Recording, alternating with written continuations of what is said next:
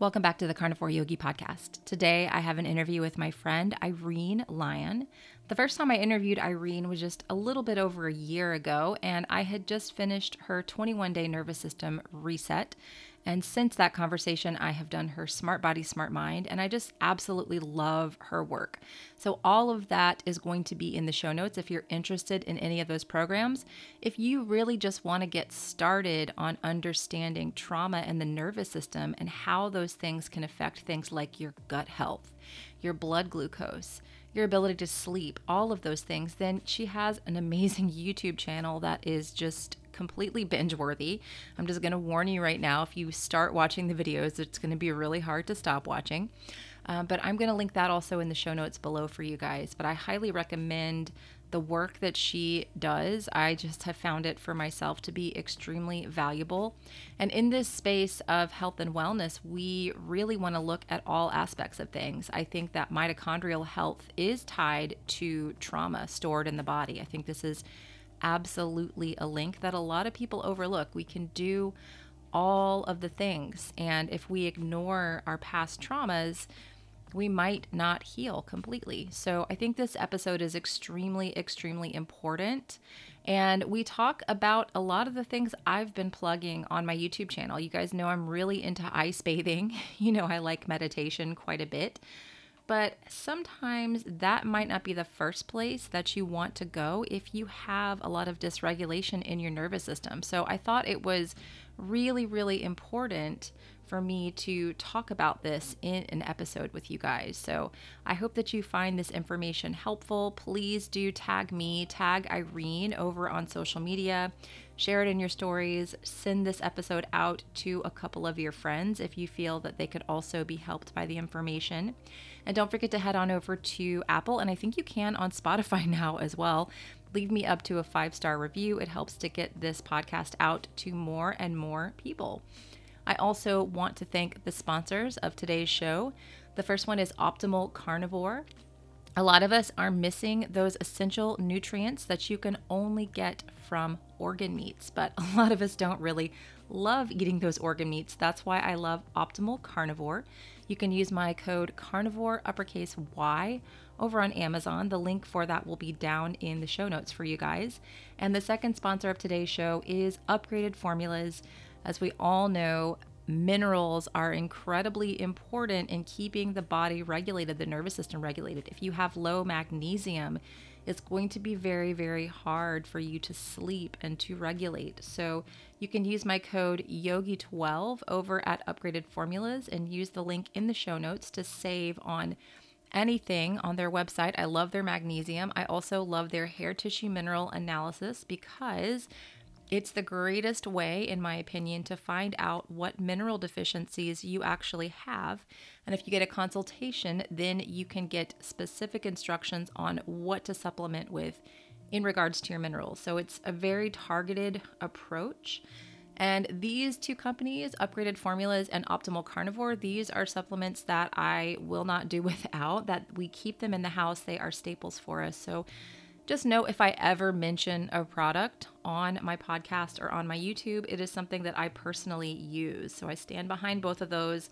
Links are down in the show notes.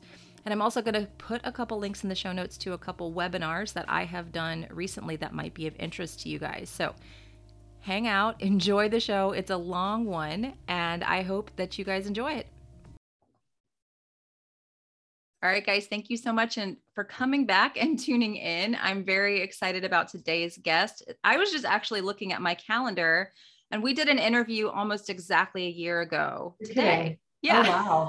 so it's just about a year that we had our first conversation. Um, Irene Lyon, and uh, thanks for being here today. Yeah, Sarah, it's so good. I'm just going to move you so I'm looking at you on the screen. There we go. awesome. Yeah, it's crazy a year ago. And I will link that chat down in the info section if Mhm. anybody wants to watch that. But since then, I went through Irene's Smart Body, Smart Mind. Her and I have connected and remained friends and talked. And it's just been just a really cool, cool experience getting Wow. to know Irene and, and doing her her program. So this is going to be a great chat. Totally. No, and I I have learned so much from you and all your guests um, you know, you're you're to blame for all the devices now in my home and going out in the dark to put my feet in the dirt down at the park and but it's good. It's all good. It's a good blame. So thank you for all you do. It's been fun to to learn through your guests and all those people. Oh thank you. That's yeah. so that's so cool. Yeah. Um, yeah. Well what we were just talking before i turned the camera on about you know what's going on right now in my community is that um, we're, we're really excited about cold therapy. We're really excited about mm-hmm. some of these things that we can do with biohacking. Yeah. But one of the things I think is important, and you just had a talk on your channel with your husband mm-hmm. about mm-hmm. um, cold therapy and mm-hmm. meditating. Mm-hmm. And I think that there's a side of this that we need to really uncover and talk about yeah. um, when it comes to overall healing. Don't you think? I agree. And a funny story when I was prepping that piece of content with with Seth and myself, and we chose kind of a, a stinker of a title. It was something mm-hmm. like um, "Why Meditating and Cold Plunging in Paradise Won't Heal Your Trauma." I think that's what it was. Yeah, it was. And I sent it to my because I don't do my graphic design, so I have a great woman in Australia who does my design. Shout out to Naomi. And she got it and she wrote back and she's like, could we also title this Why Meditating and Cold Plunging in Byron Bay Won't Heal Your Trauma? Or why meditating and cold plunging in Bali won't heal your trauma. Yes. And she so she's in Australia in Byron Bay. I've I've been there a few times. Is kind of renowned for it's like the Sedona of. Australia. And so it has that hippie vibe, that healing vibe, which is great but there's also in those communities and i've been in them a lot of bypassing. Mm-hmm. a lot of spiritual bypassing. I call it somatic bypassing. So it was kind of neat that a graphic designer that really isn't connected with my work other than making pretty design websites gets it as well. Yeah i think it's huge. And i've you know i've been to bali and meditated. I think we talked about yeah. on the last You're conversation. right and yeah it, it, that stuff is great i think it can be helpful but like you were saying there's a lot of bypassing going on so for people who may not be i guess familiar with what bypassing actually mm-hmm. is what's your definition of that especially when it comes to our our trauma yeah so i'm gapping on the original person is it michael singer who wrote mm. spiritual bypassing a book sure. And um, I have a um, couple of his books, but I don't know. Yeah, that could be him. Yeah, and you know, I what what it originally meant or means is that we are, and I'm being very general here, just for the record, very general.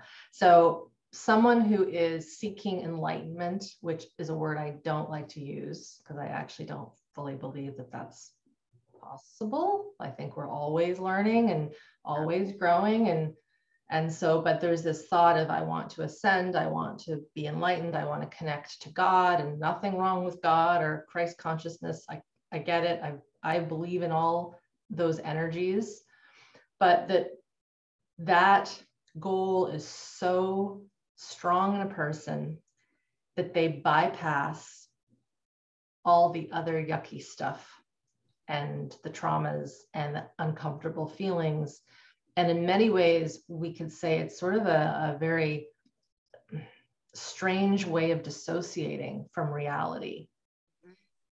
And, you know, some folks might need that because they don't have any other tools to be with the uncomfortable sensations, the uncomfortable emotions, the uncomfortable memories, because that's real. Like if someone had a very stressful, adverse childhood, for example, or they had intense uh, surgical trauma when they were young. I like to put that one in there because a lot of people like, oh, I wasn't beaten, I had a good childhood, but then they leave out that they had leukemia when they were five.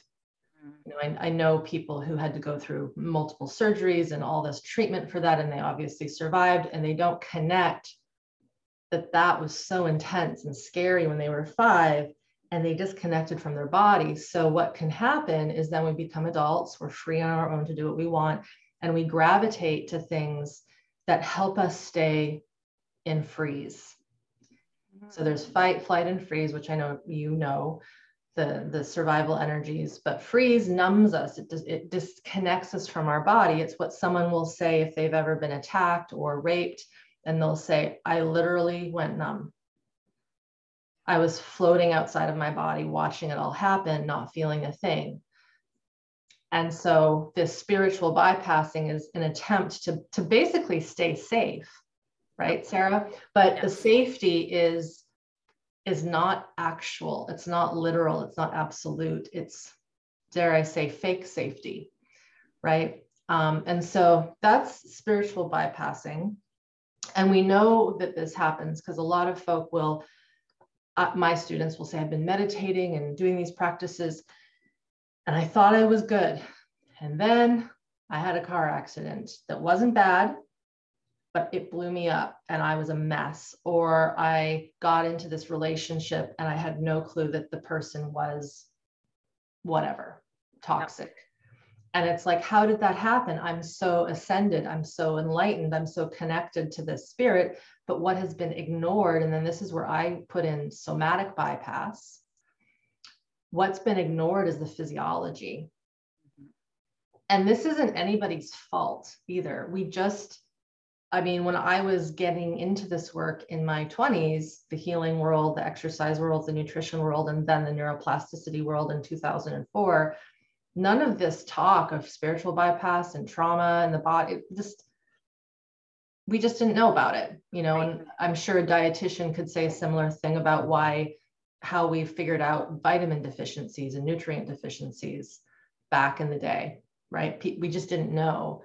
Right. So somatic bypass is, I think, huh, the real pandemic. It's like what is really, really ever present in so many folk um, because of our industrialized world, nine to five, which is now like eight to 10 for some people, yeah, yeah. and just not connecting. It isn't even about connecting with nature, but connecting with our own nature.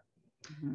And I remember vividly being in one of my trainings. I don't know if this ever happened to you or someone around you in your yoga trainings, but um, people would start to feel their bodies, like we'd touch bones, like, the, and I, I'll like there were a, quite a few people in my training that when they felt their sit bones, right, and felt them gliding, they viscerally got sick.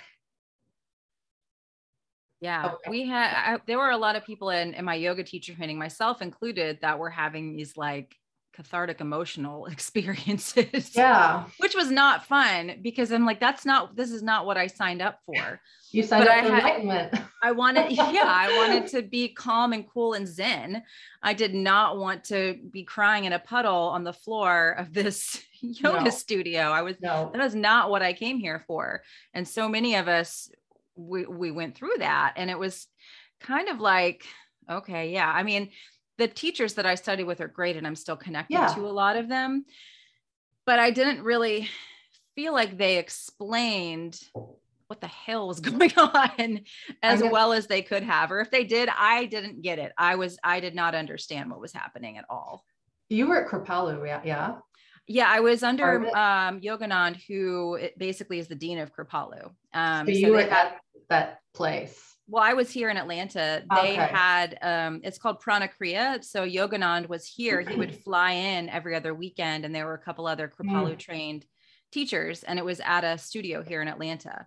Got it. Um, yeah, but it, it is Kripalu style yeah. yoga that we that we. I have, a, I, I have a story about that. I was at that institute which is in Massachusetts, I mm-hmm. believe. Mm-hmm. In the Berkshires. Yeah. Beautiful in the fall. Um, and I got like viscerally sick when I was there. Mm-hmm. Um, and it wasn't because the food was poisonous or there were chemicals in the air, but I'm very sensitive to old energies and energies. Ooh. And I walked into that place and I I felt I could feel the functional freeze in the walls. I could feel the spiritual bypass in the walls. And again, I'm generalizing. They're they're well, that, it's so every, funny that you say that because okay, so one of my, my digestion went off. I'll just say that. Yeah. Like I got bloated. I never get bloated. I was so bloated in teacher training. Like worse than I had ever been in my whole life. I mean, just horrible. And I hadn't gone vegan yet, so I can't blame that. Mm-hmm.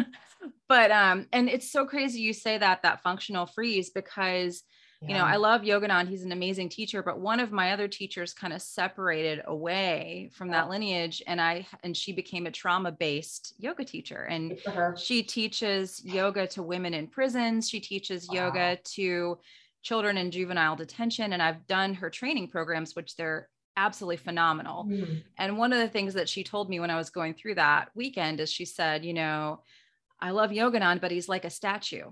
He's mm-hmm. frozen. He's like, let's put it yourself into a pose and just stay in the pose, yeah. you know, and and he, and there isn't room for the feelings and the somatic parts that need to come up in that and so and and you know the there's a scandal that happened at kripalu as well oh no i didn't know that but i'm not surprised well that was in the 80s and they shut yeah. the whole place down um, because amrit desai who's now in florida he basically was uh, assaulting all the women there and it came out it shut everything down and hmm. uh yeah that it was it's such insane. a shame mm-hmm. it's it's a beautiful spot and it used to be i think a jesuit seminary which if you know anything about that lineage also has its issues but um yeah, yeah it, it's it's i think my sense i'm hopeful because there's all these scandals it seemed to everywhere it's everywhere especially the yoga community yoga is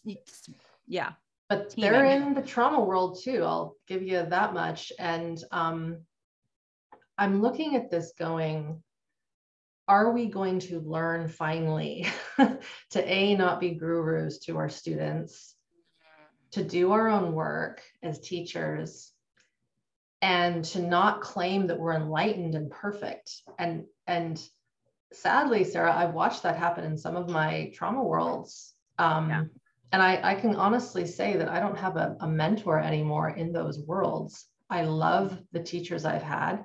No one has harmed me in any way.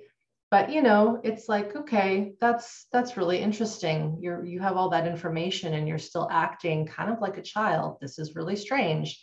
Yes. And it's not a pointing of a finger of you should know better, but there's also you should know better. like you're, you know, and so I don't know why I went off on that tangent. I just was, I was back in the walls of Kripalu, I think, remembering, I think that's why I wanted to mention it. It, it is, it can be very, very visceral. We might not even realize that what we're experiencing is functional freeze or bypassing. And so, what you said about your gut being off, mm-hmm. that's a sign that the autonomic nervous system is going into a bit of chaos it's stopping the movement when we get bloated, right? It's like it's going into freeze, it's going into deep parasympathetic shutdown. Yep. That's why it bloats and the gas isn't moving. So, anyway, I kind of went off on a little trip there, but yeah i mean i think it's helpful for people to just kind of understand the the whole journey of things and you know the yoga world i've kind of become disenchanted with myself a bit because of that because of mm-hmm.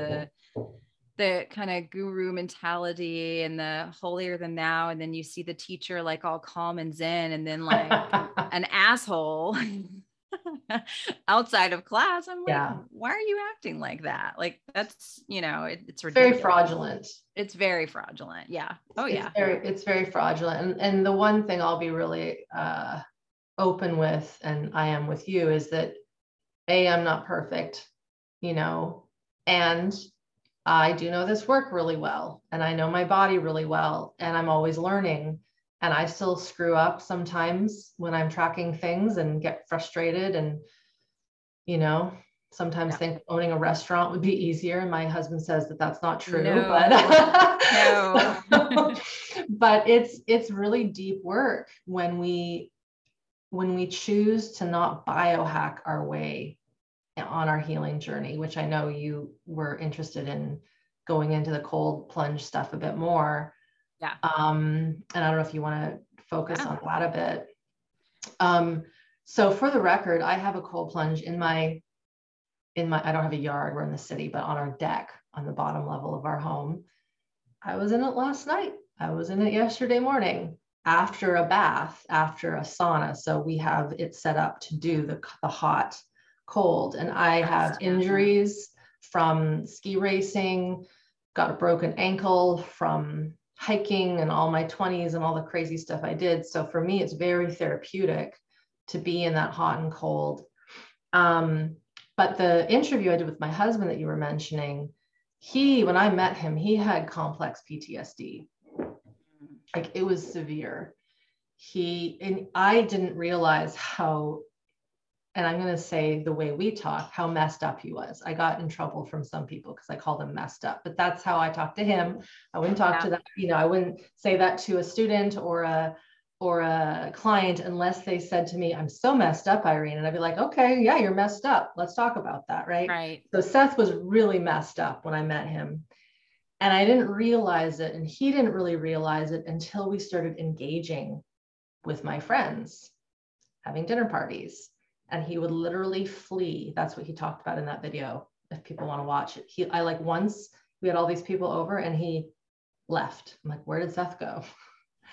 he like went in his car, got a beer, and sat up like on a hill and just waited until everybody left.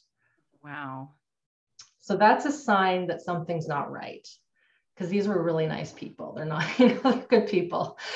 And uh, we were just having dinner but he was brought up in an environment that was just really toxic and really abusive physically as well. Um, mom was not mentally well. Dad was a tyrant, like all these sorts of things. Um, dad, uh, his brother died when he was 20. Seth was like 12 from cancer, wow. like just lots of stress. And um, he his trauma response was to isolate. Like he went to hawaii to the big island to be kind of like a monk and meditate. He was totally vegan and emaciated um, during that time. All his teeth like got terrible. I know you've talked yep. about your oh, teeth. oh yeah. The worst. I'm surprised he didn't lose all of his teeth. Wow. um, but he thought that god would take care of him. If he meditated and sat near the lava fields his body would be just healed naturally if he ascended. So he had that, I'm going to say, delusion because he didn't know any better. And then when he met me, here Irene comes in, you know, minding her own business, and we fall in love. And and he's like, "Holy cow, what you do is what I've been feeling I need, but I didn't know what it was." And fast forward to us living in Canada because he's American. And um, uh, and what happened was he realized that the meditation, while good, he lived in a hot spring when I met him, not in a hot spring, but at a hot springs resort in Oregon, Breitenbush. He was cold plunging and saunaing every day.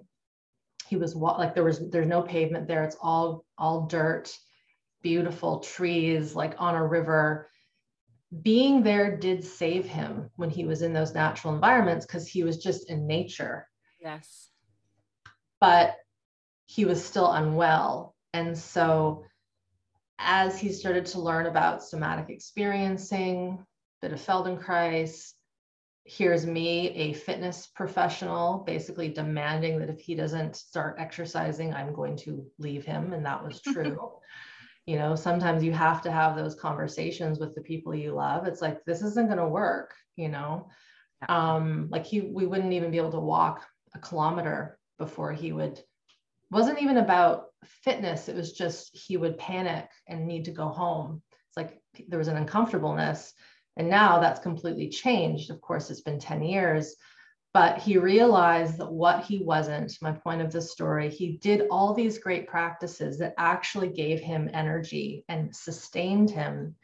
But under that was still all of the stored pain, survival energy, trapped traumas, fight, flight, unsafety. He was also a preemie. He was born premature. So he was an incubator when he was a baby. So there was none of that skin to skin contact yeah. right away. And I mean, in the 70s, you rarely did that anyway with babies or in the 60s or 80s or anything, yeah. you know? yeah. So, so, so there was a lot of odds stacked up against him. But as he started to work on these pockets of trapped trauma, I'll just keep it simple, his capacity and his body started to heal. Um, the other thing that was completely a mess is he had severe IBS when I met him. He didn't know what it was like to have a solid poop. Oh, wow. It was either rock hard constipation or just explosive diarrhea. And that was the case since he was a teenager. Wow. It started around when his brother died. So, you know, and he had ever never had huge accidents. Like he had some skateboarding injuries and that kind of thing. But so anyway, long story short, the practices and the tools and the biohacks are great. And we use them therapeutically. But a tool, a biohack, even a therapy isn't going to be what creates full regulation when a system hasn't had regulation in the nervous system.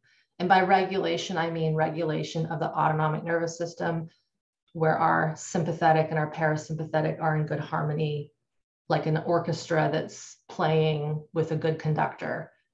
Yes. Whereas dysregulation, just for those that don't know, it's like orchestra, there's no conductor and nobody's listening to anyone and they're just playing their own instruments. Right. If you've ever gone to the orchestra, like before the conductor, and they're warming out, up. Yeah. It's kind of like this cacophony sound, and then they come in and everyone. Yep. And then he does it, and it's just like you get shivers as soon as that cohesion comes yes. in. But that's essentially what was going on with my husband and goes on with many people. There's a lot of people. They really, again, it's no one's fault because people are busy. Yep. You know, it, it is attractive to say, okay, if I just do this every day, I'll eventually get better. And for some people, that might work. Yeah. But it depends on how complex the traumas were, the upbringing, um, how ingrained they are in their practices. Luckily, Seth had an open mind to see, wow, that meditation wasn't bringing me closer to anything but more functional freeze. Wow. Yeah, I think that's so important. And and I think a lot of us, you know, myself included, I, I grew up with a pretty traumatic upbringing. I've shared a little bit about it on the mm-hmm. channel, but not not super. One day I will yeah. in depth tell you guys all my life story, but I'm not yeah. there yet. Yeah. Um, but you know, there's a lot of trauma and we were in talk therapy. That was like my mom from day one. Okay, I know that these kids are in a bad situation. I know this is not good. So we're going to put them in talk therapy. And I hated it. I absolutely yeah. hated it. Of course you did. You were a and kid. I, yeah, I was like, this sucks. I don't want to do this. And it's not helping you mm-hmm. know? And when you talk about being in that state of you know just sympathetic dominance i feel like that's how i lived most of my life. And even um, as a yoga teacher even learning how to meditate i felt like so i was just always in this kind of like you know sympathetic state. And it wasn't really until just recently that i really started to understand kind of the work that you do where i'm i'm i actually feel chill. Actually feel like, oh, okay, like mm-hmm. it doesn't have to be like this all the time. You know, life doesn't have to be like that all the time, even when it's tough, you know, and it, that's been such a great learning experience.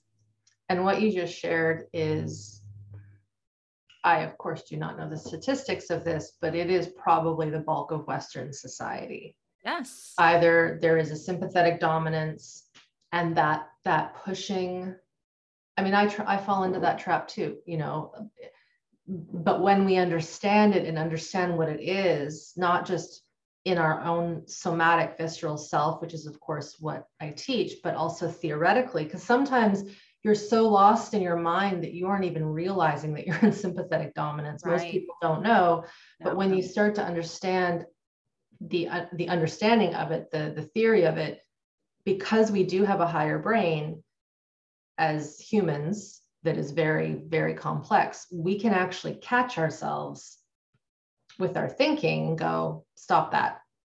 Like, did you ever see that Bob Newhart skit, Saturday Night Live? Stop it. I don't know if I did. Oh my God, you're going to have to look that up afterwards. I will. oh my God. It's basically a 10, five minute skit. He's playing a psychologist, and a woman comes in because she's afraid that she's going to be, I think, buried alive in a box Wow. and it's it's it's humor but there's actually some interesting truth to what he's offering her which is sometimes we do need to use our higher brain to say stop it. Stop stop rushing. What are you yes. doing? Um, but then you need to understand why are you doing that? Where did you learn this? You know if you've ever gone well you've been to bali my mother's from the philippines you go to these more I hate to use it, but you know, second world, less developed places. Yes. It's slower.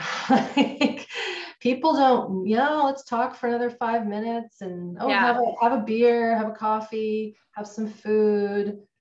Let's yeah. and it's just chill. It's totally different. I I was yeah, I remember when I was got to Bali, I got to the resort and I couldn't walk down into the resort and the van couldn't take me down and some young girl came out of her house and offered me a ride down on her motorbike. Yeah. And I tried to give her money and she's like, no, that's too much. I can't take it. I, I it just wouldn't be right. And I yeah. saw she was coming out of this house that looked like a, like a, just a garage, you know, yeah. but yeah, wouldn't take a penny from me. And I'm like, huh? This yeah. is not normal. Very different. And, yeah. but, you know, the, the and, and, this doesn't mean that there is not trauma in those countries. Oh, definitely. There is, but um, as a whole, there's a little more regulation that those kiddos get when they're infants, those people get, because there aren't all the fancy devices. You don't ship your kid off to daycare. You keep them with you all day long as you work in the rice fields and you chop wood and you cook and you walk to places. It is very different. And so that actually creates connection and that regulation, co regulation, which teaches self regulation in that new human. And people all, are always amazed when there are things like natural disasters in places like the Philippines, um, for example. They're like, I can't believe how resilient these people are. They've just lost everything and they're still yeah. dancing. And it's and it's not because they're not sad that they just had this disaster, but they had a solid foundation yes. growing up and we here in the West, for many of us, that never fucking happened. No. And yet the fact that so many are still alive, albeit with chronic illness and mental illness, it shows how strong the human system is to keep going. Yes.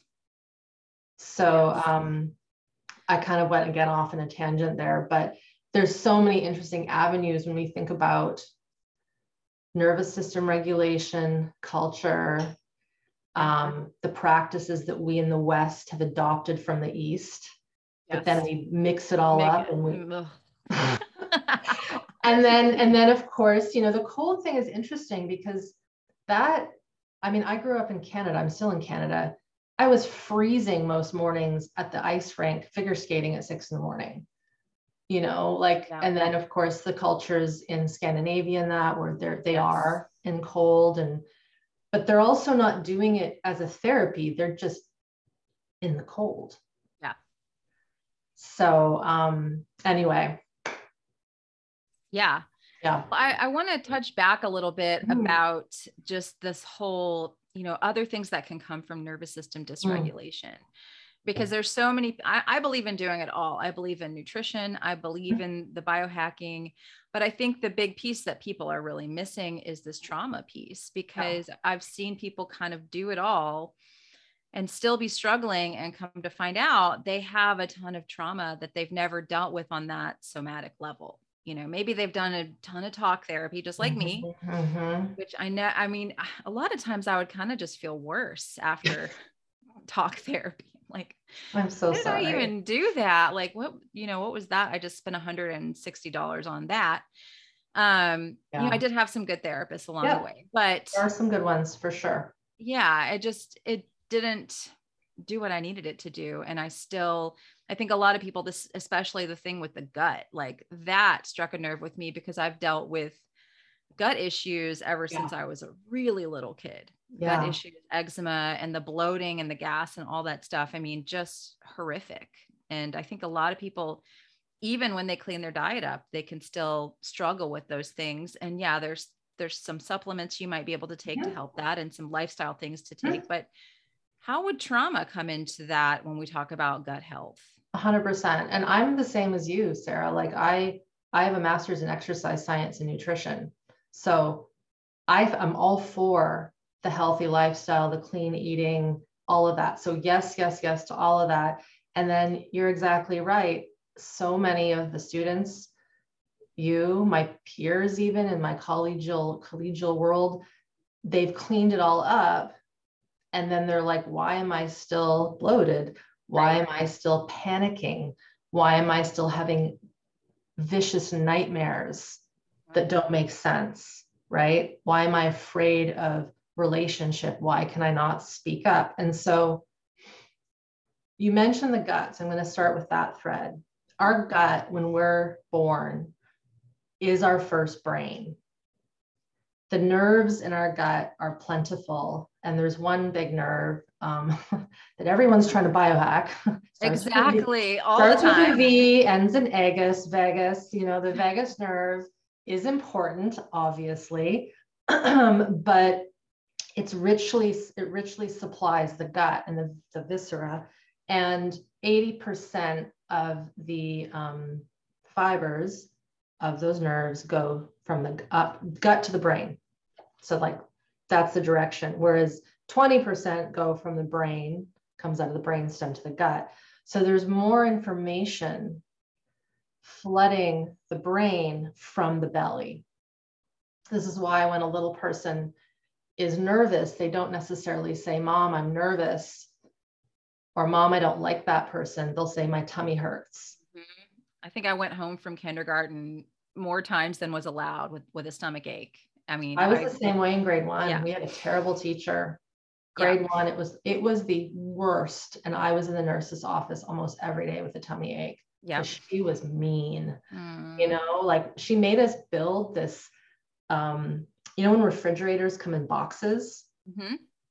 and you know here's this box that she found. She made us decorate it as a little house with all sorts of things. And then when we were bad she put us in it. What? Don't do that to little kids. that's serious. And i remember telling this what? to my dad a little while ago. He's like she did what? Her name was madame haneke because we were in french. So anyway that just like that's not cool you know? And for someone who's you know, a bit, maybe a bit more sensitive and can't shut down, yeah. the system is going to go, this isn't good. This is dangerous. No. So our gut feels everything. It's why we say gut sense. I have a gut sense. Mm-hmm. Butterflies in the stomach. So there's so many nerves in that gut. And when we have had bad, scary things that happened to us growing up, this belly of ours becomes basically like an antenna for danger. And over time, and again, I'm generalizing, usually a person starts to shut that down. They start to not feel it. They start to, to just ignore it. Um, and that causes problems because then we're not listening to the fact that there is maybe danger around us. Yeah. But the paradox for someone like yourself or my husband who were who was in an abusive maybe violent, stressful, adverse home life. It doesn't have to be violent. I need to be very clear that it could just be that parents hate each other or they hate their jobs or they're sick, right? They might love you, but they're they're in their own stress reaction. And then the little person who's all nerve endings and all feeling and all sensation is just sucking that in. And so um, over time, if that continues, that little human starts to basically create this world in which all they know is stress, all they know is danger, and I have got to protect myself from this. I have to armor myself. I have to be stoic, maybe. I have to be perfect. That's another thing that kids will do to try to get attention, or I'll be the opposite. I'll be so defiant and a hellraiser so that they see me. And I am going to just raise survival energy to get them to have a reaction. Right. And so kids will be very clever, and I say that with quotes, in ways to get their survival physiology resolved. But then what often happens, Sarah, is nobody's there to pick it up you know, you talked about therapy. There's a reason why I agree. Talk therapy for kids and adults isn't always the best. A yeah. good childhood therapist will have toys, play therapy. Yeah. They'll have sand trays. They'll have, you know, I've seen these, you go into these places and these shelves with toys and figurines and horses and and action figures and that is there for the kid to come in and be like, oh my God, I want to be Zorro. Or, oh my God, I want to pretend I'm on a horse. What? And then you might say to little Susie, okay, you picked that horse. What do you want to do? I want to get on it and run and run. And, and the moment little Susie says that, that's her getting her survival responses out. You see? Yeah. When they can't do it at home. Now, of course, the trouble is most usually if a kid is going to that level of a therapist, mom and dad know a bit about something, mm-hmm. right? The trouble is these kids that don't have that opportunity to play out their survival energies, they store them. And that sounds like what happened with you, with my husband. And then we become adults and we're wondering, what am I doing wrong? Yep. But it's the biology that is basically stressed. And so part of the work that my colleagues and I do, obviously education is a big part of it, but working yes. with the gut, working with the stress organs, um, the adrenals are our little powerhouses of protection. You know, we they secrete the adrenaline, the cortisol, the noradrenaline to protect our body, but also to turn it on and all those things that our endocrine system does. But again, if if a kiddo is in that abusive, adverse, scary world, those adrenaline little glands, those adrenal glands are going to just keep secreting and secreting, but over time they'll burn out. They'll realize, okay, adrenaline's not enough. We better bring cortisol into the mix because cortisol is long lasting. Adrenaline lasts for, you know, not even minutes. Um, let's pu- push out the cortisol, which is a steroid, which is going to last and it's going to keep us okay with the stress longer. But then, as you know, with cortisol, it also becomes toxic. It gets into the cells, and then we deplete that. And then that's like the story for a nutritionist who really knows endocrinology. But yep. one of the things we work with directly is the kidneys and the adrenals, as you learned in Smart Body, yes. Smart Mind. And it's not like going in and manipulating them with massage right. or needles, but it's kind of giving them attention and focus and saying to them, either verbally or in your mind with intention, you had a really hard life. Yeah. And this, I'm going to say the script that I was taught. It's not a script, but the idea. And this is what we teach folk. And I mean, anyone listening to this can listen to this and feel how this resonates in their system. But it's like, wow, you had a really hard first few years. You had a hard life like this is speaking to the adrenals. Like you had to protect. You had to stay on guard. You couldn't trust anyone. You can only count on yourself. You thought you were going to die over and over and over again. You deserve to be tired right? Yes, yes. And and here we are saying bring in some safety we're going we're going to say to you the adrenals it's not even about saying relax. This is where a lot of mind bodies yeah. like just calm down. Just relax. like, no, those those little adrenals want to fight. Mm-hmm. they want to protect. It's like i know you want to fight and that's okay. That's okay. Feel that fight. And maybe from that a person as they dip into those adrenals in that intention they start to conjure up this roar energy or this, I want to hit you and scream. You know, when kids have tantrums, we we punish them, but it's like they're that's just their survival energy coming out. Yeah. Right. And why are they tantruming? Something didn't get listened to. Yeah. A kid just doesn't wake up and decide to have a tantrum. Right. It happens because their their pool, their bucket is full with survival energy. Yeah. And so as we work with these stress organs, as I call them, the kidneys, the adrenals, the gut, the brain stem, which is high up where the brain meets the spinal cord, that's the area that also can get, if you think of a turtle, when he gets, he or she gets scared, they pull their heads yeah. in.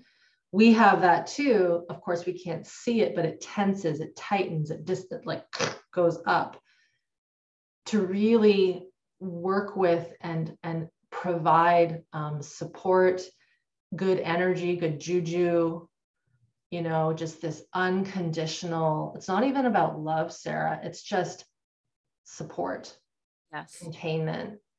The same way you would if you were working with an animal from the shelter that was neglected or abused, you know, it, it, doesn't work to just say to say to that animal, I love you, I love you, let's protect you, let's feed you. You have to act. Or calm down, relax. You can't tell them that like you have to act with them with yes. complete calm, like safety, safety. Yes. And yes. routine. And so part of the work is being r- routine in showing up over and over and over again to these organs and being like, hey, hey, yeah, you had a hard go, and we're here to now let you know that you can take some of that guard down. But if you want to fight a bit, that's cool too. Right. And if you need to freeze every now and again because it's too much, that's cool too. Yeah. Hope I'm making sense. Absolutely. I, I to me, definitely. I mean, I think it's just having that awareness because we, you know, when we get into that survival mode, we for, we disconnect from the body completely. And the brain. And the brain. Yeah. It's we're just like you said earlier, we're just not in body at all and i think mm-hmm. that's just become so normal in our society and i think mm-hmm. You know now people doing this virtual reality stuff it's just going to get worse and worse. Mm-hmm. I think that's a freaking disaster waiting to happen in I, many regards. I agree with you. Yeah. I, i've had you know i'm open to potentials but the reality is we're not connected to our own reality. Right. And we're not. to add another layer of disconnection from our own body, I'm not so sure that's going to go well. But that's that's just my hunch. No, it's not. But well, you know. I'm being diplomatic. I'm being diplomatic. you'll be there when they're ready. I just want to go on a holiday. I know, right? Uh, Open the restaurant. yeah, I'm thinking about it. Actually, I'll share a funny story. Well, it's not a funny story, but the other day, my husband actually finally was like, hmm, maybe that restaurant idea is a good idea. But the reason why is because we we love dining out, like we really do.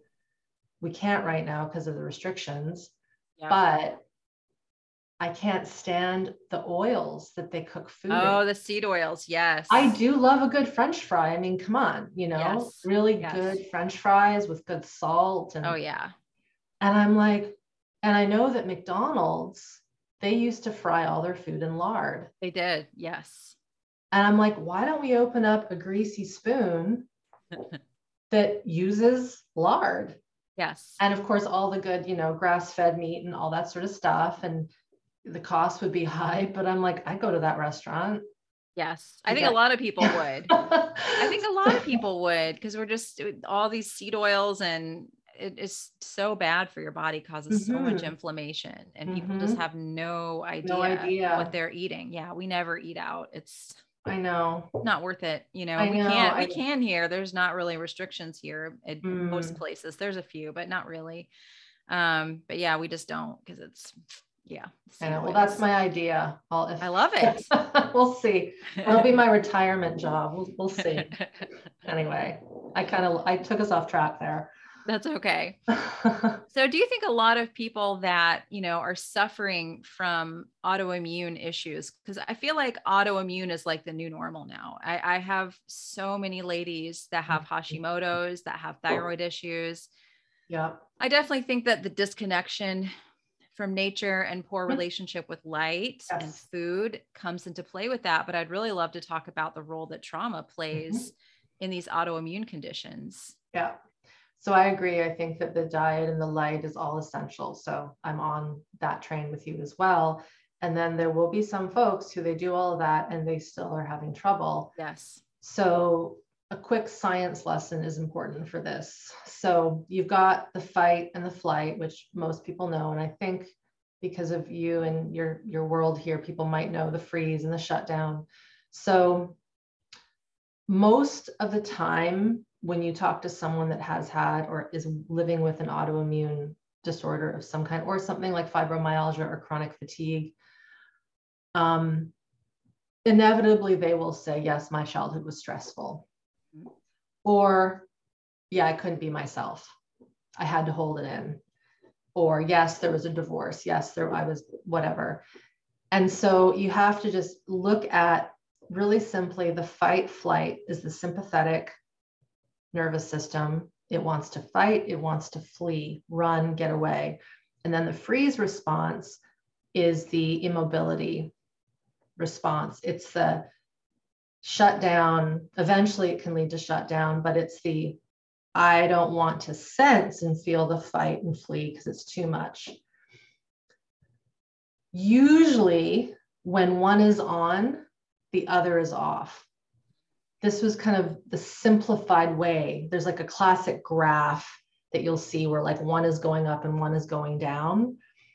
But what happens when we start to have what we would call syndromes, so syndromal representation, which is the autoimmune the the um, Raynaud's, the severe migraine headaches, the severe PMS, um, chronic fatigue is, and I know some people are listening, but the sympathetic goes up, so it's like up on the graph, but then the parasympathetic also stays up when really it should be coming in to bring the system down what is often not talked about in the worlds of the vagus nerve is people will just say parasympathetic calms you down.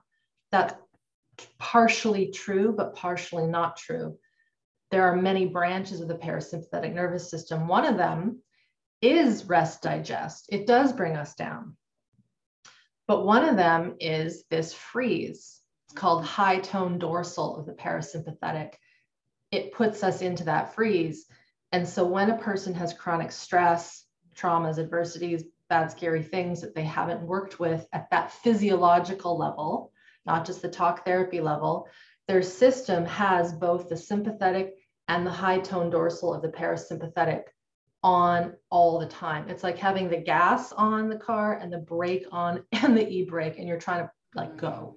Yeah. If you've ever driven an automatic car and you don't realize the e-brake is on my my like I can drive stick too, but sometimes my husband will drive my car, which is automatic, yep. and he'll put the e-brake on out of um, uh, habit. Habit, right? Because you need that with a, a stick. Yep. And I'll like turn on my car, I'll put it into drive. I'm like, what? And you can feel it. Yeah. And sometimes and smell it, it too. And then it makes this that's like, oh shit. So that's you put the e-brake on, right? Of course, if you're on a hill, put the e-brake on, but when you're flat, you don't need it and an right. automatic.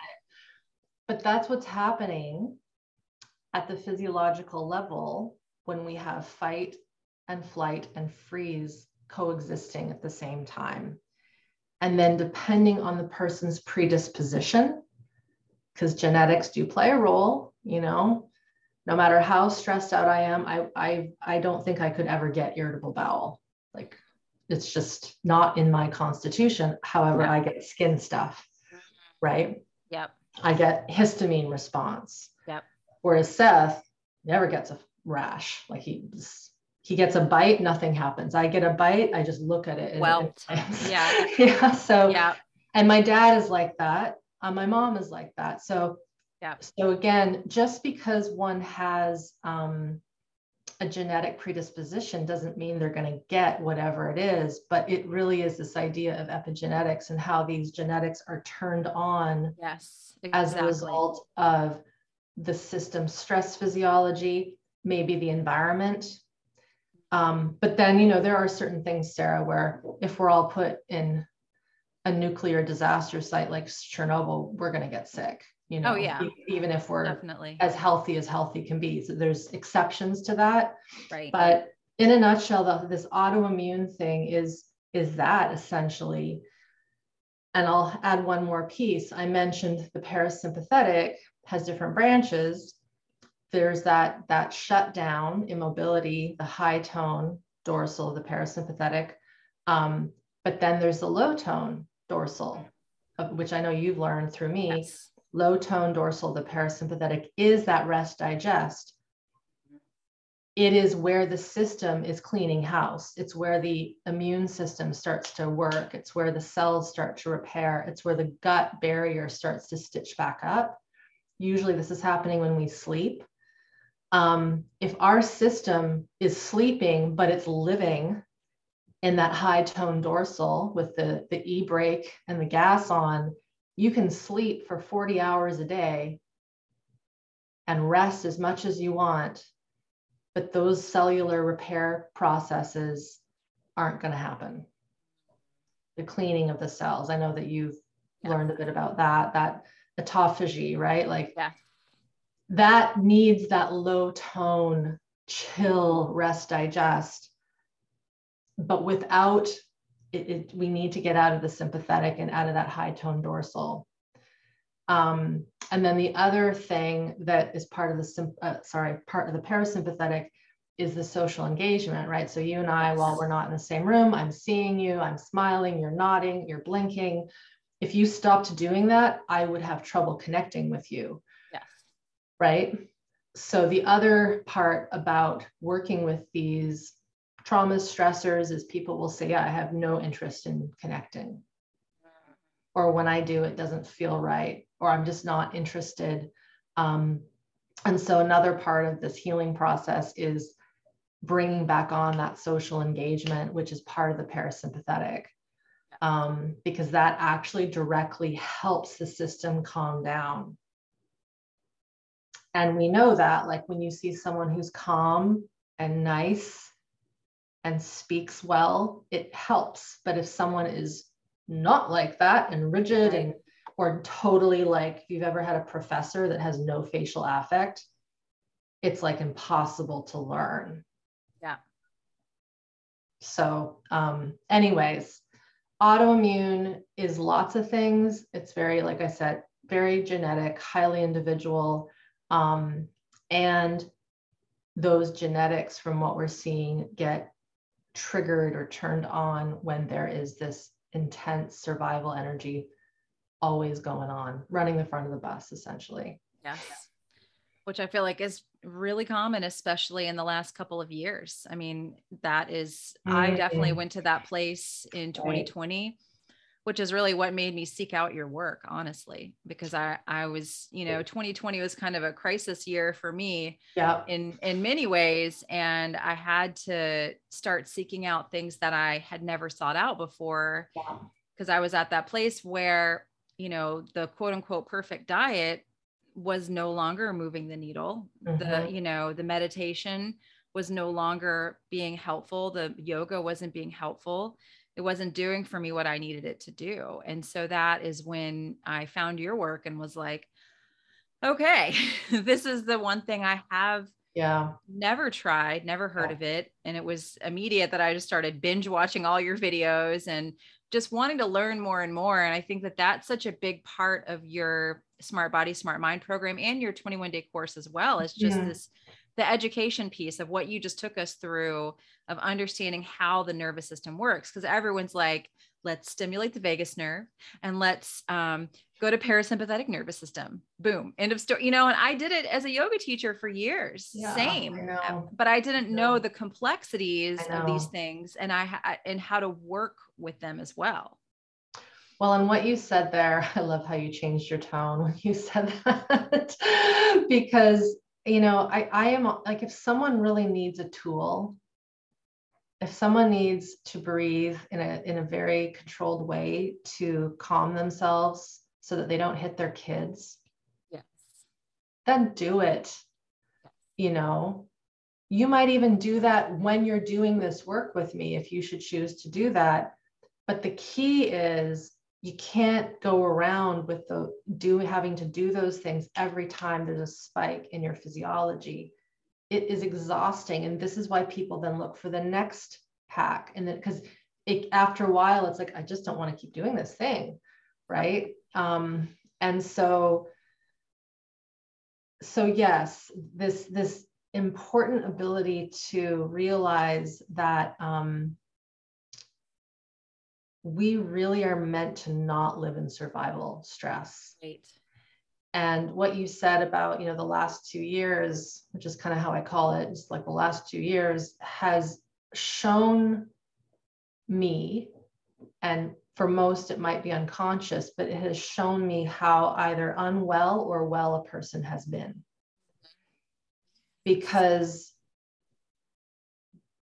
the physiology probably was already stressed out if someone is now suffering some kind of chronic situation because yeah. of the stress the last two years it was probably already there. Yeah. And i say that with full, i say that with full you know uh, empathy. It's like yes. and then this was just the the, the big effing camel that you know or straw that broke the camel's back. Yep. Just like someone will come into my office when I was in private practice who thought they were really fine and then they had a blow up with their partner or a divorce or someone died in their family or a car accident and the expression of their symptomology is not equated to the stressor. It's too much. Yes. yeah and then you start to go okay what was stored in that system before this insult? Yeah and then we take this constant insult of uncertainty um, weird things going on, not feeling free to do as we need to. And for some of us, it won't really make much of a difference. I feel like, yes, things have been a bit stressful in some ways on my end, but I'm pretty healthy now, like if not more so than I was two years ago. Um, but some people I've watched, even I see photos of people through social media and they look like they've aged yes considerably Yes. You know, there's images of there's an image of a, a young man from the I think it was Second World War. Picture taken up taken. Ah, I think I've seen that. War. Yeah. God, see if you can link that in the show notes because it's yeah. just you see that and you're like, and people are so shocked that he looks like an old man. I'm like, he just went to war. Right. He was just living in survival stress for two plus years. Of course, he's aged. Yeah. You know, he never had time to get into that rest, digest, low tone dorsal. And so, interestingly enough, I think a lot of folks were living in survival stress, spiritually bypassed up until 2019. And then this insult adds, and then their system is just having to f- just survive and white knuckle it, not knowing when it's going to end. That's very taxing on their system. And we have had many of our students have said, my God, if it, if I hadn't have done this last year or two years ago, I don't know where I would be right now. Yeah. Yeah. I, I, mean, my system was going into, into crazy fight flight. We talked about that on another episode mm-hmm. where I mm-hmm. was having like this chronic urination issue and yes, yeah, cystitis. Yeah, and it was like the work that we did with the kidneys and the adrenals. I had never done anything like that before. I think you mm-hmm. even mentioned on your social media at one point that it was like working with the chakras in a different way, yeah. like the somatic chakras. And yeah. when you said yeah. that, I'm like, God, that makes perfect sense because mm-hmm. we're connecting to these different energy centers in our body in a, in a way that we never have before. And it's just so healing. And it's, it's something I feel like everyone should be able to access, you know, I, I wish that everyone could, because it's, it's just so healing and so helpful. Yeah, well, the adrenals are like at that solar plexus spot, right? Yes. And then that that root is the the sex organs and the glands yes. there, and then you know the the I'm terrible with my chakras. The throat chakra is yep. the thyroid, yeah. and then the thymus, and the I mean, and then in our brain, there's so many little things: the oh, hypothalamus, oh, yes. pituitary, the amygdala, the pineal gland. I mean, yeah, it all it all connects, and I think it's unfortunate that I've had some instances where I'll mention something like energy centers and chakras, and then I people like immediately discredit me because it's not scientific. It's like, well, right. you went to the east, that is pretty scientific. It's like we have to stop dividing these systems. It's like yes. it's one system, and there's different ways of interpreting it. Yes. Um, but no, the kidney adrenal work is very, in my opinion, psychic and spiritual, but it's putting focus on the biology with that more spiritual, open energied approach, right? Yes. Yeah. Yeah. And I think what the thing that has helped me the most and that I want for other people, because I say this a lot of like, listen to your body, because I do mm-hmm. things like fasting, I do things like cold plunging. I don't, you know, eat carbohydrates. I, it, and a lot of people are like, that's putting your body body into shutdown. It's too hard. It's too much. And for me, you know, I've had to learn and, and doing the work in smart body, smart mind and the 21 day course has helped me to kind of take that step back and actually be able to listen to my body. Cause I've yes. told people to listen to their body for 12 years. And I don't think I quite ever really knew what that meant. Mm-hmm. but this work has actually allowed me to be able to listen and say, let's not cold plunge today or even this week. Let's mm-hmm. let's take the week off. You know, let's let's just chill. Let's not fast. You know, let's let's feel about these stressors in our life and are we overloading the system and pushing ourselves into that sympathetic place you know and i think that that is what people do a lot of these practices and they just completely override everything and then they end up making some of their ailments worse you know mm-hmm. it sometimes yeah. can become another addiction yes and that's that's that's kind of a little bit of what i'm seeing um, when i hear folks say you know it's like a hit of adrenaline mm-hmm. when i do this practice whether it's breath or or or cold and again you know those can be important but if you can't function without it right it's just like if you have uh, you know I, have had students and clients who when they sh- would show up um, working with me in person they would literally walk in with a purse of stuff hmm. snacks essential oils uh, crystals and nothing against a snack or crystals or essential oils i have them all in my house but as we finish up the work and they become more regulated they just show up with their wallet Right. And their keys. Right. They don't need the backpack with all the stuff in it. Right. Um, and you know, and again, it's not to say that that's a bad thing, but when we're needing to apply things and practices to keep ourselves calm, we are not regulated. Yeah, exactly and, and that's the distinction that i think is is again it's no one's fault because we're just starting to understand what actual regulate i don't you know there hasn't been well in our history in the last 10,000 years i don't know if there's been a time where there's been mass regulation of nervous no. systems it's just no like i wonder i would love to time travel back to that time or to another planet where there is mass regulation because it would feel so different i think yeah, um, I think so. But I also think that we can get there. Um, but it ain't a quick fix, my friend, no. as you know. No, it's not. It's not. Um, if it um, sounds too good to be true, it probably is. Mm-hmm. You know? yeah. And you know what's funny that you say that because I get um I have lots of messages that come to me and people will say, you know, you I don't know how many times this year I've heard people say, Sarah, you've changed like I I am alive because of you like you've changed my life like and and so that sounds too good to be true and I, mm-hmm. even i have to kind of not disconnect but not engage with that yes. too much yeah but when i share those stories i also am like you have to remember this person just didn't pop a pill and then everything right they had to do some actual they work did the work and they did yeah. it consistently Yeah. and i'm still in contact with some of my students who took the first round of this course 10 rounds ago wow.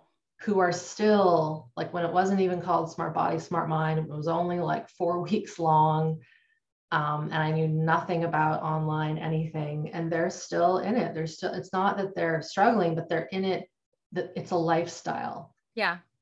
Yes. Um, it's very hard to ignore it once you know it. Agree.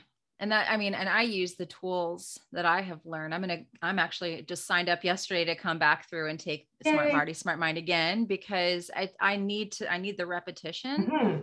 And i find myself using the tools the simple tools like orienting all the time every day you know it's it's a practice and i encourage people that are in my private groups i talk about orienting i'm like you know before you get in your car and start driving like when you get in your car orient settle to the car like i'm in my car like i'm you know mm-hmm. look at be in your car for a second before yeah. you just go on autopilot and drive off and forget how you even got to the next destination you know these things are so simple but they Mhm. make such a profound difference in the nervous system's ability to what you talk about is have um, hold capacity right and just basically our ability to be able to to handle more stress and not completely just shut down you know A hundred percent. And, you know, I think the beauty of how I really see the curriculum now, you know, I didn't, we didn't ask you what your trauma was when you started. right. No you don't have to tell anybody. There's, there's, you guys don't talk about that. We don't you know if someone when they introduce themselves wants to share their life story that's totally fine. But um, we don't need to know in Right. this context. It would be might be different if someone came to me for one-on-one work because they had like a neck pain due to a- an, an injury. I, i'd want to know a bit about that injury and how it happened and all that but the the program is really created to build capacity mm-hmm. and build what, what I would call this bigger swimming pool, which is in one of the healing trauma videos that I hope everyone watches because it's probably one of the best analogies to describe capacity at the somatic level and how we add stress and how when we have more capacity, it's easier to take it out. yes Um, and so, what inevitably happens when a person sticks with the work, because I will be very upfront, it can seem really boring at the beginning. yes What you want me to just like touch my wrist and the, you know the joint? yeah What? Like, how, and even people like I don't know how these things are going to help me make more money. That's what people have said. Like I don't understand it, but it's it's about learning the language of the body again. yes And when you build that capacity, and I don't know where this sits in our brain or body, I don't know if we'll ever find this, but something in the unconscious triggers and says, okay, she's ready to remember that really bad thing that happened when they were four. Yeah. And someone who is sitting here listening to this who has not built their capacity might be like, I do not want to know what happened to me when I was four. right But the difference is the difference between, I'm going to use a metaphor. I would never ask someone to put me at the top of Everest right now and climb it. right I wouldn't be prepared. I would die.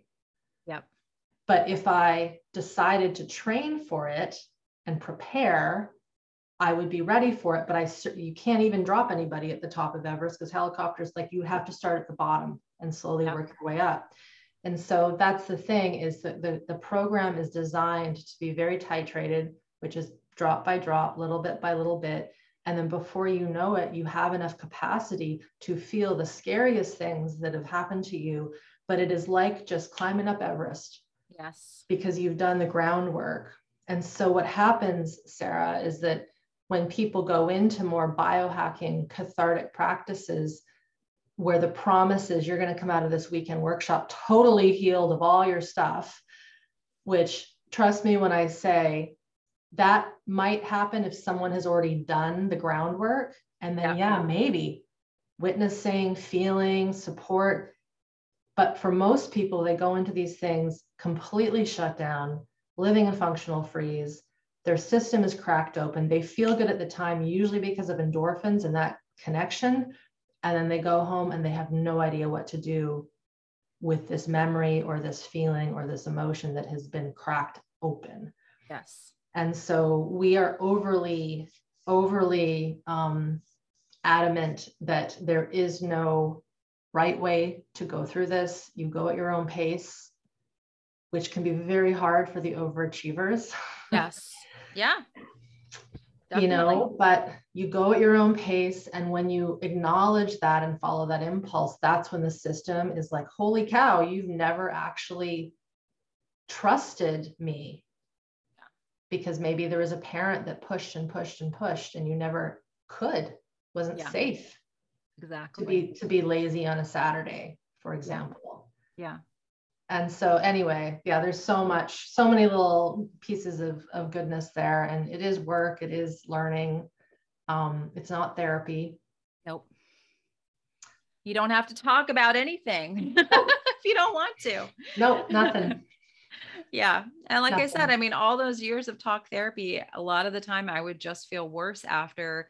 Mm-hmm. With this, I felt like, okay, I just felt like that regulation piece. I never knew what it meant to re- to be actually regulated. regulated. I had I didn't know what that meant. Mm-mm. You know, and now I can tell when I'm dysregulated, like 110%, you know, mm-hmm.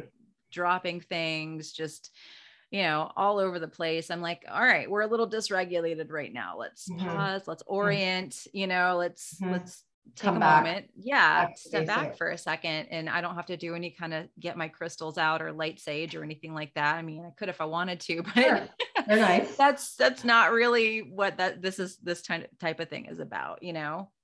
No, and you know, I think the other interesting thing is you know to to piggyback on the crystal and sage thing i have that stuff in my house me too all but, over but but what happens is they they become more meaningful when yeah. you can because there there there there's energy to that too. And so what happens too not only does the system start to gain more regulation and functionality and vitality is we start to connect to the things around us in a much more nuanced way. Yes. Because we are orienting to them. We also become safer you know? How many people do i see my god in my neighborhood who cross the street and never look both ways it boggles my mind like there oh, not even this concept that maybe i should check to see if the yeah, cars are coming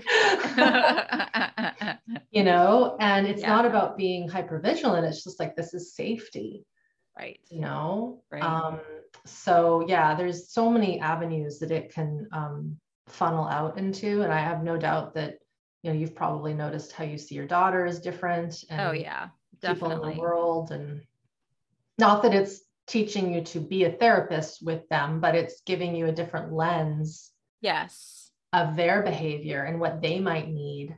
Yes. Absolutely. I'm a lot more understanding and compassionate these days than mm-hmm. I was before. Uh, so much more. I still yeah. get frustrated. I still this morning I was yelling at my phone early. I shouldn't have been on it in the first place. I broke right. my rule about checking it before uh, 8 30 in the morning. yeah. But you know, I was like, ah! my husband's like, okay, maybe put it down. so I still have my moments, you know, where the per certain comments or messages I'll get will will trigger me. But oh, yeah, yeah. You know, I can take a step back and see it for what it is a little bit better than I've ever been able to. Well, and what you said there is important because the other misconception I think of this work is that it's about just getting calm and regulated. And once you're regulated, you're not going to experience any anger or frustration. And that's that's so not true. We'll right. experience the wide range of human expression and emotion, but it won't consume us. Yes. And we'll know how to bring ourselves back without force and sometimes a comment that we see that pisses us off is is is um, warranting a fu not to them but you got to just out yes. you got to get that out because if you hold it in i'm like oh i'll be fine. Sending love sending love you know?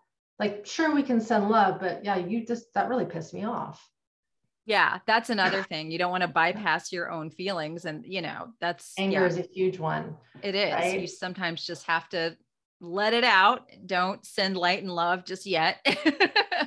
and that's actually that maybe that's the thing, maybe the final thing, or one thing I'm going to add about the autoimmune that I forgot is yes. um, one of the one of the traits for folk who get quite sick chronically in that way. Um, and Gabor Mate talks about this in his book, When the Body Says No. And we have a lot within SBSM that talks about and works with anger and healthy aggression. Is that life force energy of anger and healthy aggression? It must get out. If, if you think about trying to trap a tiger in a cage, and I mean, I think most of us have been to zoos and you see these animals that just shouldn't be in there and they just yeah. don't look healthy think about that in your body. It's like trapping a million or a trillion little tigers in your cell. And when that fight wants to get out and we're not bringing it out, it will create toxicity in the system. So, emotions like anger are also a big part of what we work with. but it's also not what we do in the first four weeks. Like again, there needs to be the capacity built so that that can come out without fear. Because the moment someone is afraid of being angry, they're not ready to be angry yet. Right. Yeah. Oh, I love that. There's like so many little sound bites I wanted to yeah, that was from this, one, actually. That was, that's a really good one. I need to remember that one, Sarah. I think you should. I think you need to use that. That needs to be a video. It needs to be on your social. Yeah. Like yeah. that's awesome. Yeah. yeah. Yeah. And you see it again. I think about private practice and or even watching Peter Levine do sessions and he'll explain what he wants someone to try, mm-hmm. like the boo sounds, the activation. Yes and you can tell the moment someone like oh, they like recoil yes or they look at you in shock like you're a monster again that shows you or it shows that person wow i am really afraid of anger and my my life force energy yeah and i mean i can get i get shivers thinking about it because it's like whoa, there's a lot of trapped energy in my body. And I had no idea I had this monster inside of me that needed to get out. And some people will be afraid of that anger, but we need it. Again, we're mammals. We're yes. humans and we're mammals, and we yes. have that fight in us, and keeping it inside will make us sick. Agree. Mm-hmm. Agree. 100%. Yeah. Well, let's talk a little bit about um, Smart Body, Smart Mind. I know that's starting up in a few mm-hmm. weeks, and this will go out um, not next week, but the week after. So it'll be yeah. out, I think, right before your registration opens. Yeah. Up. So let's talk yeah. about it just a little bit in case people have listened to this and they're like, how do I go yeah. to the next level with this information? Yeah. So Smart Body, Smart Mind. Um, first of all, I encourage people to look at the site. I know that's not as fun as me telling you everything, but it, that is a comprehensive site with FAQs and what you get and stories. Um, but essentially, it was created uh, when I realized private practice and working with folk one on one was not enough. They, mm.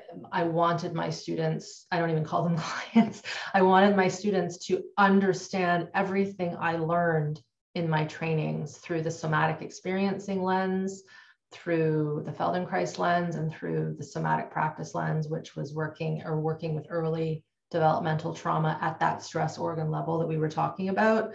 And so over the years, I just created all these resources that I then just put into this program that is Smart Body, Smart Mind. So it is run once a year live. So it's like a semester at university, basically. Mm-hmm. And so we go through it all together at the same time. There are modules of content that are released 10 over 10, 12 weeks. There's 10 of them. Um, there are live calls where I am doing kind of like lecture based teaching. Um, there are, we're going to have what we call curated Q&A calls with my husband, Seth, because he's also a colleague, um, where we answer questions to provide a, a range of consultation, if you will, answers to people's questions around the course. Um, the course is practical and theoretical. So I call them neurosensory exercises. They're like a hybrid of meditation meets somatic experiencing meets movement meets visualization. I I haven't found anything anywhere in the world that is quite like them. So that's you could say my magic craft are those practical lessons. Um, and the way it works is it's live for the three months, and then we do an extra four weeks of Q and A in our text-based. Um, we're not on Facebook. Everything is in the course site. Um, I have professionals. We have like 10 of my colleagues who are in that site, usually three times a day, answering questions. So in the live session, you are not just left alone. Mm-hmm. I mean, if you choose to not engage, then that and some people don't even need that but some people do. So there's lots of support in that in that world or in that way. Um, and then what happens is because we're just in live session for three months the content is yours for the year. And it remains yours for as much as you want. You can download all the lessons. The video trainings can be downloaded. So i'm literally giving that to you. yeah of course, when you purchase and become a member. And then you work on the material. We give you ideas on how to do post SBSM work. And then when we run it again, as you just mentioned, you can rejoin yes. live. And some people do it as a refresher. Some people pick and choose what they do. Some people start from the very beginning and go through. Um, some people just are in it to feel the energy of the group. They, they hang out on the calls. Um, and each year I'm adding and improving. Like this year, I'm redoing the orienting lessons, the follow your impulse lessons. We're adding integration lessons. There's a lot. And so the other thing that I will say is that most people don't get through the full 12 weeks. Yep. Um, you probably, mm yeah. I did not. And, uh-uh. and that's fine. And that isn't a discouragement. It's, you know, I've been asked, like, Irene, why don't you make the course 12 months or six months? And the, the, the trouble with that is people need a break. They need time to integrate the, all of it. They need yeah. a break. My yeah. team needs a break. I need a yeah. break. So we're putting in that concept of titration and you can't learn a whole body of work in three months. You can't learn an entire biology degree in three months. You know, it right. takes four years to get a degree in biology, if we use that as an example, or physiology. So I really like to say to, to folk, this is about healing. And yes, there's massive therapeutic effects. Like we've had people get off of thyroid meds.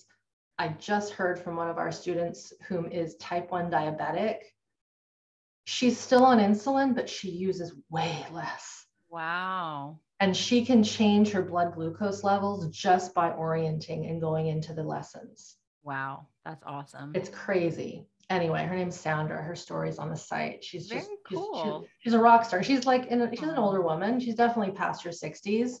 And she's like hiking every day and so so you know but again i didn't know about her diabetes i don't know about my people's thyroid conditions it's really adult learning and we're working to grow capacity at that nervous system level and then from there the ailments and the troubles whether it's physical or more mental or more relational or creative they start to just kind of take care of themselves so again, it kind of sounds too good to be true, and I'll be the first to say that, but it it is more than one methodology because I'm blending, yeah. you know, my 25 years of expertise into one very comprehensive three month course. Yeah. I don't know if there's any other thing I probably missed something. There's added bonuses, there's movement lessons. My husband's a, a composer of sound healing music. I don't know if you've listened to his tracks. Mm, oh yeah, you got to check those out. There's beautiful composed music where it goes through the chakras. Oh, how cool! Yeah, yeah. No, Seth was in sound. To check yeah, that out. He like literally studied music composition in university for four years. Wow. And then that with his shamanic energy and then healing, and it's just yeah, put it on the house when you're just doing things. And I will. Yeah, it's That's really pretty. Very cool. Nice. Yeah. So there's a lot in there. Um, the Q and A calls in on their own are like information oh, sessions. Oh, they're awesome. I remember I would I loved those. Sometimes I would listen to those a couple of times. I'd yeah. always learn something. Yeah. And actually what you just said is important. Like some folks go into this program totally green. They've never done a lick of any of this work, and that's great. And then there's some people that are my colleagues who are who have are like want to know what I'm up to and they go through it and they're like, wow. And it's not because I'm this brilliant necessarily person, it's just that they're being shown a different way of approaching this work. Like I said, we're not asking people to tell us how screwed up they are. Right. You know, I'm just I'm trying to be humorous there because yeah. we have to have some like we're just learning how to be more human. Yes, definitely it's like and it can be fun and and it's it's basically in my opinion it's like becoming an apprentice yep. of your own physiology. And for most of us we just were never taught that. Never. No. And we're still no. not. It's still not any anywhere that I've been able to find Mhm. anywhere else that we're learning this about our physiology Yeah. and and how to work with it and how to understand it. Yeah. Um, I think that's what's so important. The education piece is so helpful. So Mhm. Our older members too, like we have people in their 80s going, and I commend them because they're not used to the computer and oh yeah. and and you know those in their 80s 70s 60s even 50s they'll say um i wish i had known this 30 years ago or 20 years ago. And they have to grieve a little bit. Um so i say that to say you can do this at any age. I also really put a word out to the younger folk listening maybe who haven't had kids who want to.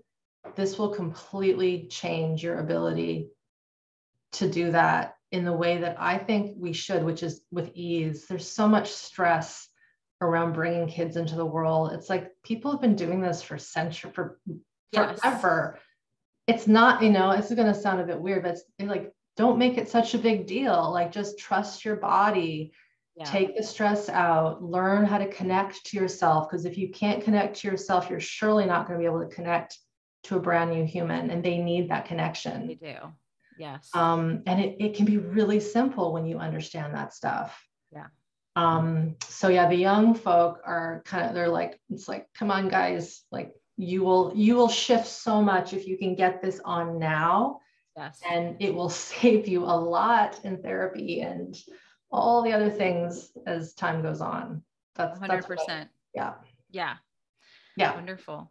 Well, I'm going to link all of that in the show notes for people watching on YouTube or on audio only. That'll be linked so you can they can find your website as well as how to sign up and all your social stuff. But if Mhm. um, they're just listening, what's the best way people can find you if they want to find more of your work in general? Just my name, Irene Lyon, I R E N E L Y O N dot com. Everything is there. Um, and like you said, you'll link Yes. those things. Uh, and the other thing I forgot to mention is if you want a little more input, a little more information, do the healing trauma video series. Yes. It's a three part series um, that we created almost four years ago, three years ago. But it takes you through some of the essential uh, metaphors that I use to teach about the nervous system, a bit about the science. I get into the vagus nerve, the polyvagal work, um, a bit of my story. And then the third video is, is really talking about how this is a different way of healing that's based on learning and growing capacity as opposed to let's try to fix this problem. Yeah. And then within that training, there's also a sample neurosensory exercise that I just recorded this month. So it's fresh. Oh, if you haven't gone through it, it's 20 minutes. It's the basics, but the basics can be very powerful, as you know. Yes. And that's uh, free, right? Yep, 100%. Yes. I think I did that. I didn't hear the neurosensory one because you just recorded that, but I think I did that and it really pushed me over the edge and kind of convinced me to start doing more of the deeper work with you. I Mhm. remember that was my first taste of your work Yeah. and I'm like, okay. Yeah, Yeah, it's they're good videos. They're Yeah. fun too. There's graphics and motion. Yes. It's not just me talking. So Yeah. yeah i don't have any gray hair back then so i'll look a little different um, but yeah like i said they're about three years ago we we filmed those so um, but all accurate and still current information Awesome. yeah Well, thank you so much for being here today. You're This has been such a great conversation. And you Yeah. guys make sure you check out the show notes to follow Irene and and all of her work. thanks sarah Thank you. bye If you are still here, thank you so much for listening to this episode. I really do appreciate it. And I know Irene does as well. I think that this information about the nervous system is something that we are not talking enough about in our society. So I do hope that you will share this episode out with your friends, tag us on social media, and let's keep spreading the word. We want more and more people to be well, more and more people healing their nervous system. So Again, I really hope it was helpful. Make sure you check out all the links down in the show notes how to work with Irene and her programs, as well as just her YouTube channel if you just want to get started with understanding the nervous system better. She has a lot of free content as well. And another thank you to my sponsors Optimal Carnivore. My code again is carnivore uppercase Y. You can use that over on Amazon to save 10% on their grass fed beef liver supplement as well as their organ meat complex. Both of those we take daily here in our home. And upgraded formulas. My code over there is Yogi12 to save on any of the supplements on their website as well as that hair tissue mineral analysis with a consultation, just really helpful in helping you to get to the bottom of any mineral deficiencies that you have. So, if you're having any trouble sleeping or with muscle weakness, fatigue, any of those things, even hair loss, this can be a mineral deficiency. So make sure you check out those links. And if you have a chance, head on over to Apple or Spotify leave me up to a five star review. It does help to get this information out to more people. And I think we need to continue to have that mindset to heal as many people as possible. So I hope you'll help me out in that effort. And thank you again for listening to today's show. I look forward to speaking with you again next week. Bye.